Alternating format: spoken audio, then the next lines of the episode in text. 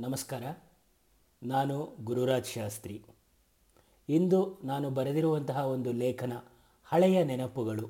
ಇದನ್ನು ನಾನು ಓದ್ತಾ ಇದ್ದೀನಿ. ಇಸವಿ ಸಾವಿರದ ಒಂಬೈನೂರ ಎಪ್ಪತ್ತೆಂಟು. ನನ್ನ ಅಪ್ಪನ ಸಂಬಳ ತಿಂಗಳಿಗೆ ಮುನ್ನೂರು ರೂಪಾಯಿಗಳು ಇರಬಹುದು. ಆಗ ನನ್ನ ತಂದೆ ಮನೆಗೆ ಒಂದು ಟೇಪ್ ರೆಕಾರ್ಡರ್ ತರುತ್ತಾರೆ. ಅದೇನೆನಿಸುತ್ತೋ ಗೊತ್ತಿಲ್ಲ. ಅವರ ಸಂಪರ್ಕದಲ್ಲಿದ್ದ ಎಲ್ಲರಿಂದಲೂ ಮತ್ತು ಮನೆಗೆ ಯಾರೇ ಬರಲಿ ಅವರಿಂದ ಹಾಡು, ಇಲ್ಲವೇ ಕವನ ಅಥವಾ ಸೀಸಪದ್ಯ ಅಥವಾ ಮಂತ್ರ ಶ್ಲೋಕಗಳನ್ನು ಹೇಳಿಸಿ ರೆಕಾರ್ಡ್ ಮಾಡಿ ಇಡುವುದು ಅವರ ಹವ್ಯಾಸ. ಆಗಿನ ಕಾಲಕ್ಕೆ ಅವರಿಗೆ ಬರುತ್ತಿದ್ದ ಆ ಸಂಬಳಕ್ಕೆ ಇದು ಒಂದು ಶೋಕಿ ಎಂದರೆ ತಪ್ಪಾಗದು. ಹೀಗೆ ಅವರು ಒಟ್ಟು ರೆಕಾರ್ಡ್ ಮಾಡಿದ್ದು ಒಂದೊಂದು ಗಂಟೆ ಅವಧಿಯ ಆರು ಕ್ಯಾಸೆಟ್ಗಳು. ಇಸವಿ ಎರಡು ಸಾವಿರದ ಮೂರು ನನ್ನ ಅಮ್ಮನ ಮರಣದ ನಂತರ ಅಪ್ಪ ಏಕಾಂತದಲ್ಲಿ ಈ ಹಾಡುಗಳನ್ನು ತಮ್ಮ ಹಳೆಯ ಟೇಪ್ ರೆಕಾರ್ಡರ್ನಲ್ಲಿ ಕೇಳಿಸಿಕೊಳ್ಳುತ್ತಿದ್ದರು.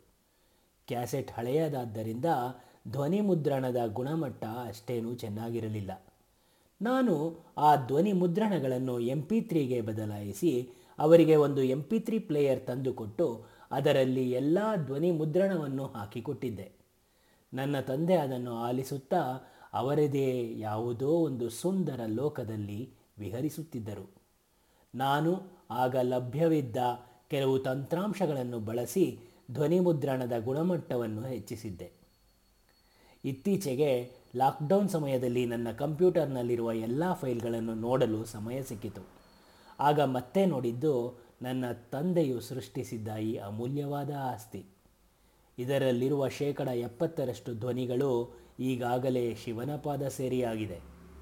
ನಾನು ಹೇಳಿರುವ ಪದ್ಯ ನಮ್ಮ ಮನೆಯಲ್ಲೊಂದು ಸಣ್ಣ ಪುಟ್ಟ ಪಾಪವಿರುವುದು, ಅಕ್ಕ ಸಂಗೀತ ಕಲಿಯುತ್ತಿದ್ದಾಗ ಹೇಳುತ್ತಿದ್ದ ಹಾಡುಗಳು, ತಾತಂದಿರ ಮಂತ್ರಗಳು, ಅಮ್ಮ, ಚಿಕ್ಕಮ್ಮ, ದೊಡ್ಡಮ್ಮ, ಅತ್ತೆ, ಅಜ್ಜಿಯರು ಹಾಡಿರುವ ಹಾಡುಗಳು, ಅಪ್ಪನ ಗೆಳೆಯರು ಹೇಳಿರುವ ಭಕ್ತಿಗೀತೆಗಳು, ದೊಡ್ಡಪ್ಪನ ತೆಲುಗು ಸೀಸಪದ್ಯ ಇನ್ನೂ ಏನೇನೋ.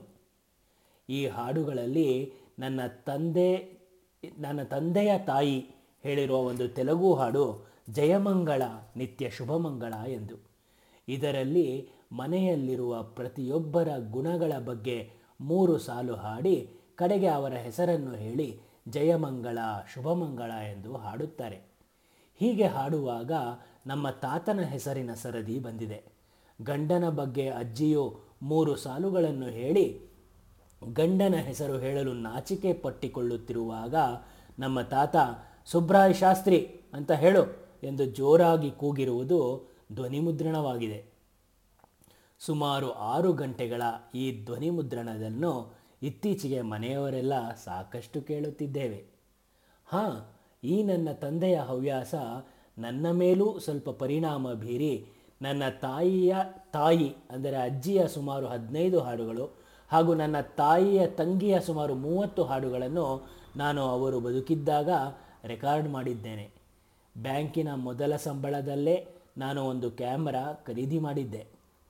ನಮ್ಮ ಮನೆಗೆ ಯಾವುದೇ ಗಂಡ ಹೆಂಡಿರ ಜೋಡಿ ಬಂದರೆ ಅವರ ಒಂದು ಫೋಟೋ ತೆಗೆಯುವುದು ನನ್ನ ಹವ್ಯಾಸವಾಗಿತ್ತು.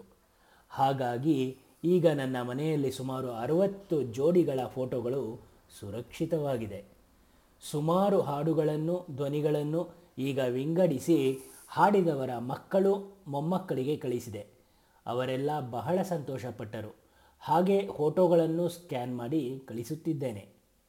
ಈಗ ಹೇಳಿ, ನಾವು ನಮಗೆ ಇಷ್ಟವಾದ ವಿಷಯಗಳ ಬಗ್ಗೆ ಮಾತನಾಡಿ ವಿಡಿಯೋಗಳನ್ನು ಏಕೆ ಮಾಡ, ಮಾಡಿರಬಾರದು? ಮುಂದೆ ನಮ್ಮ ಮಕ್ಕಳು, ಮೊಮ್ಮಕ್ಕಳು ಇದನ್ನು ವೀಕ್ಷಿಸುತ್ತಾ ಸಂತೋಷ ಪಡುವುದರಲ್ಲಿ ಅನುಮಾನವಿಲ್ಲ.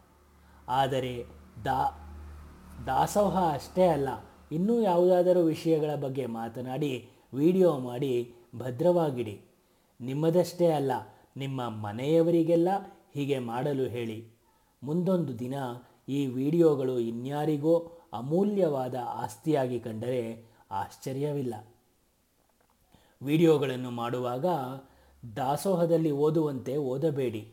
ತಲೆ ತಗ್ಗಿಸಿ ಓದುವ ವಿಡಿಯೋ ನೋಡಲು ಮಜವೇನೂ ಇರುವುದಿಲ್ಲ. ಬಿಚ್ಚು ಮನಸ್ಸಿನಿಂದ, ವಿಶಾಲ ಹೃದಯದಿಂದ ನಿಮ್ಮ ಇಷ್ಟವಾದ ವಿಷಯಗಳ ಬಗ್ಗೆ ಮಾತನಾಡಿ. ನೀವು ಬರೆದ ಕಥೆಗಳನ್ನು ಕಥೆಗಳನ್ನು, ಕ ಲೇಖನಗಳನ್ನು ಓದುವುದಕ್ಕಿಂತ ನೇರವಾಗಿ ಅದರ ವಿಷಯಗಳನ್ನು ಹಂಚಿಕೊಳ್ಳಿ. ಈ ನಿಟ್ಟಿನಲ್ಲಿ ವಿಡಿಯೋ ಮುದ್ರಿಸಲು, ಯೂಟ್ಯೂಬ್ಗೆ ಅಪ್ಲೋಡ್ ಮಾಡಲು, ತಾಂತ್ರಿಕ ಸಹಾಯ ನೀಡಲು ನಾವು ಯಾವಾಗಲೂ ಸಿದ್ಧ. ಬನ್ನಿ, ಹಳೆಯ ನೆನಪುಗಳನ್ನು ಉಳಿಸೋಣ. ಹಾಗೆ ಹೊಸ ನೆನಪುಗಳ ಸೃಷ್ಟಿ ಮಾಡೋಣ. ಧನ್ಯವಾದಗಳು.